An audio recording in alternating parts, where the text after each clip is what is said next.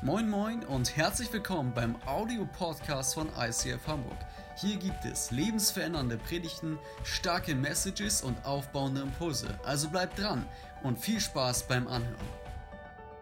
Der Herr ist auferstanden. Er ist wahrhaftig auferstanden. Hey, überall auf der Welt begrüßen sich so heute Christen, die an Gott glauben, die an die Auferstehung glauben, an diesem wunderbaren Oster. Sonntag. Und ich muss dir ehrlich eingestehen, ich kenne diese Tradition aus meiner alten Kirche, in der ich als Kind aufgewachsen bin, schon sehr gut. Aber ich habe erst jetzt in der Predigtvorbereitung von dieser Predigt wirklich verstanden, wie das Ganze wahrscheinlich Teil des Christentums wurde. Hey, was ist geschehen vor über 2000 Jahren? Zwei Tage zuvor, es ist Karfreitag, es ist der Freitag des Passafestes da rief Jesus vom Kreuz, es war um die Mittagszeit, Vater, in deine Hände lege ich meinen Geist. Und wenig später machte Jesus seinen letzten Atemzug und hinterließ eine Jüngerschaft voller Enttäuschung, hinterließ eine Fangemeinde voller Enttäuschung. Enttäuscht, weil Jesus die letzten drei Jahre, in der er öffentlich als Rabbi und als Sohn Gottes auftrat, immer auf der Gewinnerseite stand. Jesus hielt unzählige Predigen, die die Menschenherzen berührten. Jesus tat Wunder vor den Augen der Menschen, haben alle sehen können, wie Gelähmte geheilt wurden, wie Blinde sehen wurden, wie Taube wieder hören konnten.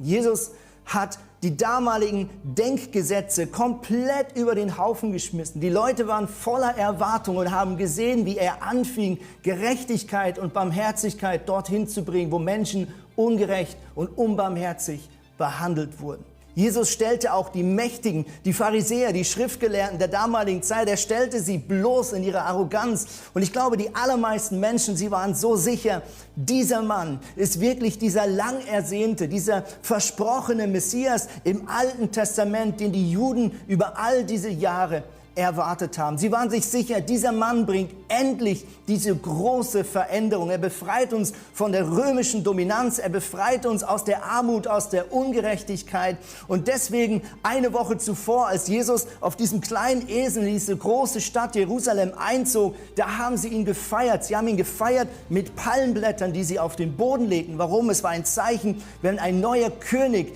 in die Stadt einzog. Und sie waren sich sicher, dieser Mann ist unser neuer König. Und sie waren voller Erwartung. Und dann ging alles so schnell.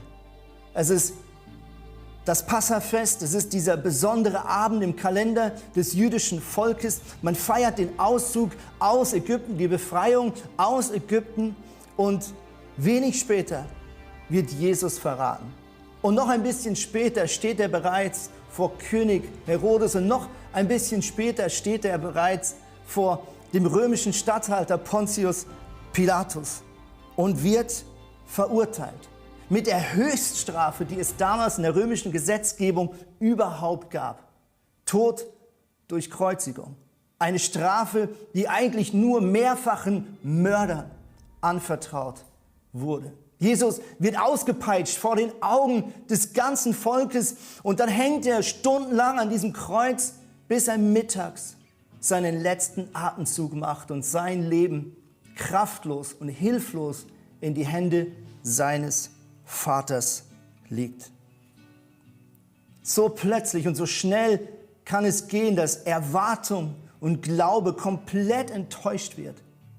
Enttäuscht war sicher auch Josef. Josef war Teil des jüdischen Rates und er war einer der Männer, die gegen die Verurteilung von Jesus gestimmt hat, weil er der Überzeugung war, Jesus muss dieser versprochene Messias sein. Und er stiftete eines seiner eigenen teuren Gräber aus seiner Familie und stellte es dem toten Körper von Jesus zur Verfügung.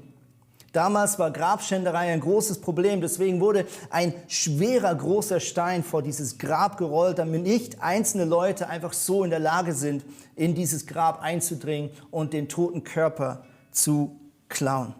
Aber das Schöne ist, wir alle wissen, diese Geschichte endet nicht an diesem Karfreitagmittag sondern einen vollen Tag später, es ist Sonntagmorgen früh, finden drei Frauen ein Grab welches offen steht. Der schwere Stein ist weggerollt und alles, was sie noch finden, sind die Grabtücher. Und was sie auch finden, ist ein Engel, der ihnen sagt, was sucht ihr den Lebenden bei den Toten? Jesus ist auferstanden. Das ist die frohe Botschaft. Dieser Tod konnte diesen allmächtigen Gott nicht zurückhalten, sondern dieser allmächtige Gott kommt zurück ins Leben. Und das Interessante ist, als Jesus dann diesen ersten paar wenigen Menschen begegnet, da gibt es ein spannendes Detail, was mir so noch nie davor aufgefallen ist. Maria Magdalena, das ist die erste Frau, die Jesus begegnet. Sie war einer der engsten Freundinnen von Jesus, hat sehr viel Zeit mit ihm verbracht. Als Jesus ihr gegenübersteht,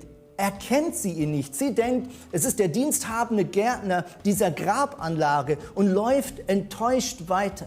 Und erst als er ihren Namen ausspricht, merkt sie, dass dieser Mann der auferstandene Jesus ist, ihr bester Freund.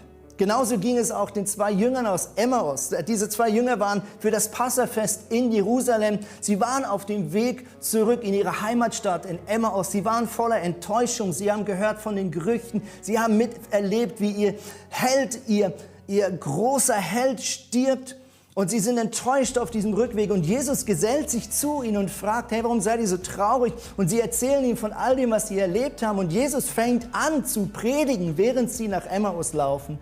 Und trotzdem erkennen sie ihn nicht.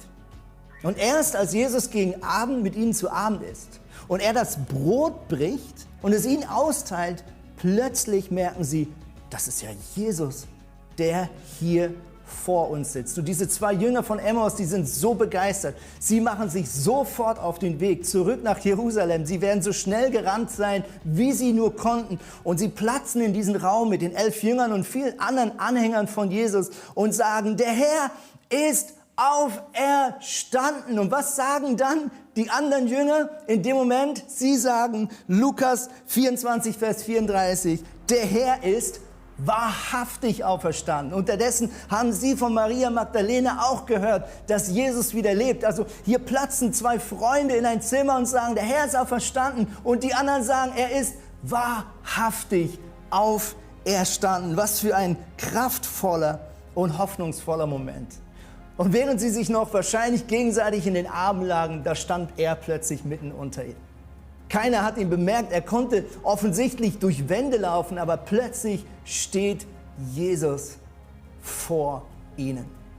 Und was passiert? Wir lesen es, sie erschrecken sich. Sie erschrecken sich extrem, weil sie auch wieder Jesus im ersten Moment nicht erkennt. Sie sind sich alle sicher, das muss ein Geist sein. Damals in der griechischen Mythologie, die stark das jüdische Denken der damaligen Zeit geprägt hat, da hat man geglaubt, dass wenn ein Mensch stirbt, dass der Geist noch eine gewisse Zeit in Raum und Zeit bleibt. Und deswegen waren sie sicher, das muss ein Geist sein, ein Geist eines Todes. Nur so kann der durch Wände hindurchlaufen. Die Tür war fest verschlossen. Und jetzt kommt das schöne Detail. Was macht Jesus, wenn Menschen ihn nicht erkennen? Was ist das absolute Merkmal, wo damals jeder wusste, ah, das muss Jesus sein? Was sagt Jesus? Hey, hat irgendjemand was zu essen für mich? Jesus sagt, hey, erstmal Frühstück. Ja, ich bin gerade auferstanden, ich habe Hunger. Ja, und er lässt sich einen Fisch geben und er lässt sich ein bisschen Honig geben und er isst vor der gesamten staunenden Meute sein leckeres Fischbrötchen, sein Ostersonntag-Brunch. Und erst als er in seinen Fisch reinbeißt, macht es Klick bei diesen elf Jüngern und der gesamten Volkschaft, die sagen, oh, Jesus, jetzt erkennen wir dich. Ein bisschen später lässt sich Jesus nochmal erkennen. Er trifft auf seine Jünger nach einer langen Nacht, in der sie geangelt haben. Sie kommen zurück von diesem Fischerboot. Wieder steht er am Wasser und wieder heißt es, sie dachten, es ist ein Geist. Und was macht Jesus? Auch da wieder, er begrüßt sie mit einem leckeren Brunch, macht Frühstück für diese hungrigen elf Männer. Und erst als sie das Essen sehen, sagen sie, das muss Jesus sein. Was für ein sympathisches Detail. Und nachdem sie Jesus erkannt haben, fängt Jesus an, nochmal das Alte Testament vor ihren Augen auszuführen zu legen. Und er sagt in Lukas 24, 45 bis 47, nun erklärte Jesus ihnen die Worte der Heiligen Schrift. Er sagte, es steht doch dort geschrieben, der von Gott erwählte Retter muss leiden und er muss sterben. Und er wird am dritten Tag von den Toten auferstehen. Allen Völkern wird in seinem Auftrag verkündet, Gott vergibt jedem die Schuld, der zu ihm umkehrt. Gott vergibt jedem die Schuld, der zu ihm umkehrt. Hey, ich freue mich jetzt, dir eine Frau aus unserer Kirche vorzustellen, die genau Jesus als ihren Retter erlebt hat. Hier ist Kerstin. Hallo, mein Name ist Kerstin und sehr, sehr gerne möchte ich mein Zeugnis geben, wie ich zu Gott gefunden habe. Und zwar war mein Leben vor Jesus Christus sehr, sehr stressig, mit ganz viel Arbeit, mit äh, privaten Terminen, mit Partys, so ein typisches Workaholic-Leben. Und leider Gottes habe ich dann meinen Vater auch ganz schmerzhaftlich ähm, verloren und bin dann 15 Jahre später in einen Burnout gerasselt, bin dann in meine Heilungsphase gegangen, habe dann auch gesagt, okay, ich nehme jetzt ein Sabbatjahr, habe die Reißleine gezogen und habe halt mir bestimmte Fragen gestellt. Warum bin ich hier auf dieser Erde? Was tut mir eigentlich gut? Was möchte ich eigentlich wirklich? In dieser Phase sind noch viele, viele andere Dinge noch passiert, die jetzt einfach die Sache zu ausschmücken würden. Aber dann kam ein Freund auf mich zu und hat halt mir gesagt, Kerstin, es gibt Jesus Christus und ich möchte dir von ihm erzählen. Dann haben wir ein Gebet gesprochen und so habe ich die unverdiente Gnade Gottes bekommen. Und seitdem sind wirklich Wunder und Zeichen in meinem Leben passiert. Ich habe dann eine Modeagentur eröffnet und dann kam leider Corona und habe dann wirklich kein Geld mehr verdient. Ich habe gesagt, das kann jetzt eigentlich gar nicht sein. Ähm, ich habe da auch jetzt gerade zu Jesus Christus gefunden. Dann nehme ich jetzt den nehmenden Glauben an an und habe gebetet und habe gesagt, okay Vater, du bist mein Versorger, dann gebe ich das jetzt in deine Hände und du führst meine Kämpfe. Gesagt, getan, keine 24 Stunden später hat ein Geschäftspartner angerufen bei mir, der äh, mich fragte, äh, was mache ich jetzt eigentlich gerade?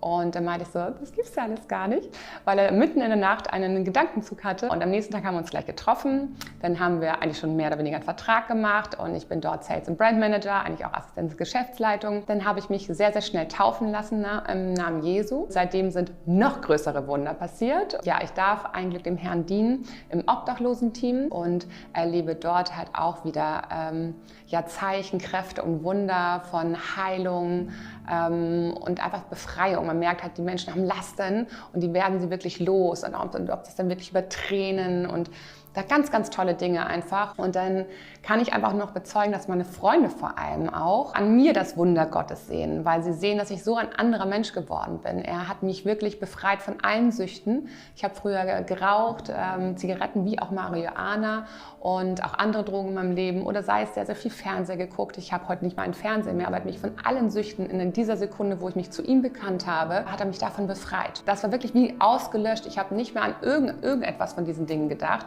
sondern sondern es ist eher so, wenn ich so rieche, dass ich eine Abneigung dagegen entwickelt habe. Und ich habe Gott halt wirklich meine erste Position in meinem Leben gegeben. Seitdem sind halt wirklich Zeichen und Wunder, äh, die ich mit, ja, mit erleben darf mit ihm. Und ich kann wirklich jedem nur sagen, dass das Schönste ist, mit Gott ein Leben zu führen und keinen Mangel mehr im Herzen zu haben. Er verdrängt jegliche Ängste. Man kann jeden Abend seine Lasten abgeben und jeden Morgen wacht man auf mit einem Strahlen. Und ähm, ja, das wünsche ich halt jedem anderen auch. Ja, ist es nicht ein Phänomen? Dass Jesus so oft unsere Wege kreuzt und wir ihn nicht erkennen. Mir passiert das so oft. Ich weiß eigentlich, dass Gott ein Teil meines Lebens sein möchte. Ich kenne die Bibel relativ gut und weiß, dass Gott an unzähligen Stellen sagt, ich möchte Teil deines Lebens sein. Ich möchte dir helfen, ich möchte dich stärken, ich möchte dir dort helfen, wo du nicht mehr weiter weißt. Und doch so oft in den Kämpfen meines Lebens und in den Herausforderungen meines Alltags versuche ich alles mit den eigenen Möglichkeiten und den eigenen Kräften zu meistern. Und so oft laufe ich an Jesus vorbei oder erlaube Jesus an mir vorbei zu ziehen. Nicht, weil er nicht da ist, sondern weil ich nicht mit ihm rechne. So oft erleben wir Jesus nicht, nicht, weil er nicht da ist, sondern weil wir nicht mit ihm rechnen. Die Corona-Pandemie, sie hat alles durcheinandergewirbelt. Alles, was wir für sicher hielten, das ist plötzlich nicht mehr ganz so sicher. Und ich weiß nicht, wie es dir geht, aber jeder Tag bringt neue Schlagzeilen. Manchmal häufen sich mehr schlechte Nachrichten als gute Nachrichten. Und vieles, was vielleicht so unser Leben zu sichern scheint, entlarvt sich plötzlich als nicht ganz so stabil und zuverlässig. Und ich selber hatte gerade so die letzten ein, zwei Wochen viele, viele Zeiten, wo ich einmal mehr diese ganzen Fragen und Kämpfe mit mir selbst versucht habe auszumachen. Und es hat lange Zeit gebraucht, bis ich an den Punkt kam, wo ich einmal mehr realisiert habe, warum wende ich mich nicht an den, der diese Welt geschaffen hat? Warum wende ich mich nicht an die Ressource, von der alles Gute, alle Liebe, alle Unterstützung kommt? Warum wende ich mich nicht an den allmächtigen Gott, der schon vor vielen Jahren Wohnung in meinem Leben und in meinem Herzen bezogen hat? Und genau das ist, glaube ich, einmal mehr die Einladung, die wir an Ostern feiern. Wir haben einen Gott, der lebt. Wir haben einen Gott, der stärker ist als der Tod. Wir haben einen Gott, der stärker ist als Krankheit. Wir haben einen Gott, der stärker ist als alle Herausforderungen der aktuellen Zeit. Und dieser Gott sagt, wenn ich sogar den Tod und die Krankheit überwunden habe, wenn ich sogar das Böse besiegt habe, dann gib mir doch dein Ballast, dann gib mir doch deine Kämpfe und lass mich dir helfen. Und ich möchte in wenigen Minuten mich genau mit dir gemeinsam an diesen Gott wenden in Form eines ehrlichen Gebets und Gott bitten, dass er ein aktiver Teil deines und meines Lebens werden darf. Zuvor hören wir jetzt ein Lied von Sophia und dieses Lied, als ich es gehört habe, hat es mein Herz so berührt, weil es so ehrlich sich an Gott wendet mit dem Kampf des eigenen Lebens. Hier ist der Song und danach beten wir gemeinsam.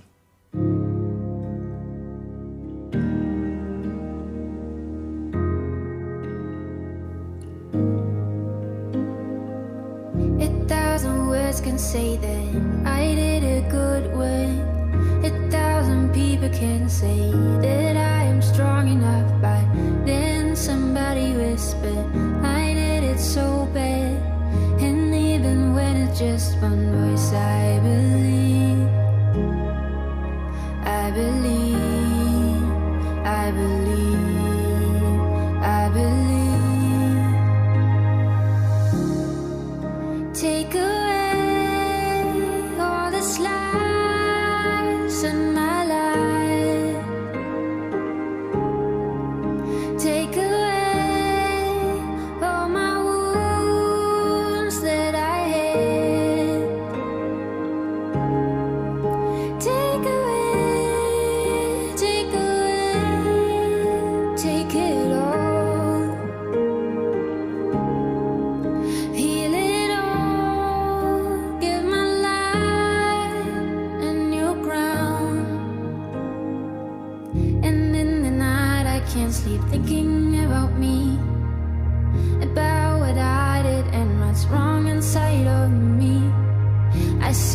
broken pieces in front of me. Again, a voice that whispers you never can be free. I believe.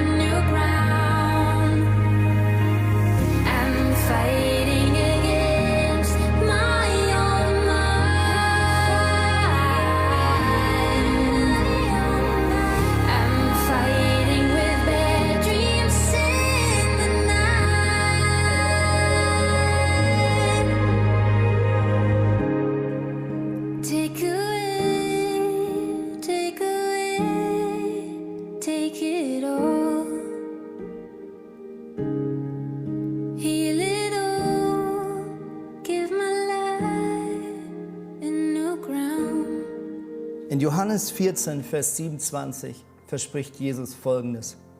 Auch wenn ich nicht mehr bei euch bin, wird doch der Friede bei euch bleiben. Ja, meinen Frieden gebe ich euch. Einen Frieden, den euch niemand sonst auf der Welt geben kann.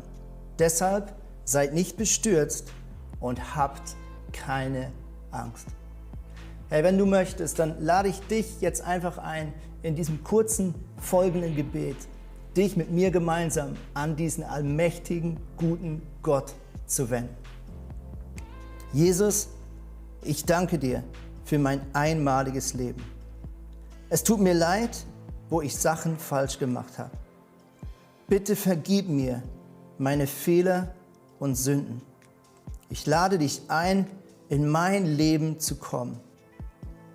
Bitte leite und führe mich. Und von heute an lasse ich dich nie mehr los. Amen.